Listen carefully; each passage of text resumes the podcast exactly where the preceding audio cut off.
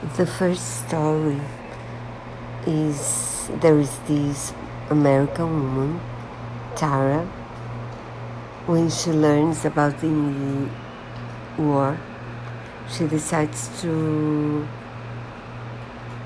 run away from to Poland. She takes a train. There are many people there, women and men, and suddenly the train is almost at the border but stops. And then there are these men from the Ukraine army who tells that the men must leave the train. All the men between all the men between 18 and 60. And there are many there.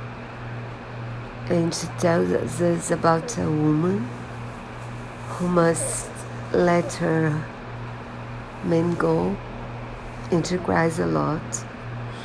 And the man is numb. They say goodbye. He joins the many others that are also leaving the train and going away. She cries she tells us this. I'm almost crying when i think of the of this. So sad. And then there is Eugene. Eugene worked for at the market uh, in the marketing session of a company. He's thinking of uh, baking a pie for his colleagues, and he wakes up with his father telling him the war has begun and that he's flying. He's fleeing the country with his family. He has married again, and he invites him to go with with the family, and he refuses because his mother and his grandfather were not able to go. So he decides to stay and join the army. He's waiting for the his training to begin and he hurts for the Russian soldiers dead. And he also is preparing to make um, dangerous Molotov bombs will cause more damages than Molotov bombs, the common ones. And he never killed anybody and he is preparing to, but he has no idea how it will be when he re- it really starts. At the moment, he's still waiting for his training to begin.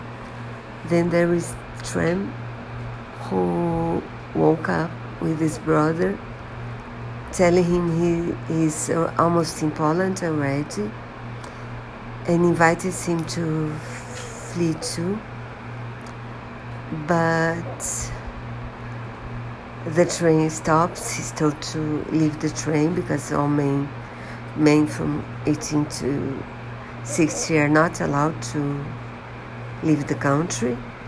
And then he tries to flee on foot, on foot. And then the women starts to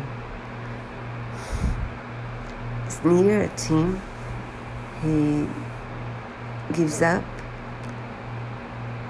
but he doesn't uh, see himself as part of an army holding a gun, so he's trying to run away again. And Andre, Andre joined the army one week before the war because he, he thinks it's his job to protect his country he worked in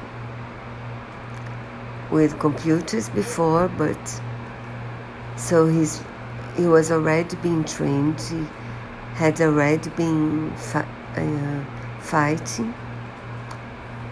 He's, he uses strong language uh, when he describes how he's feeling, how life is is for him at that moment but he doesn't regret it because he thinks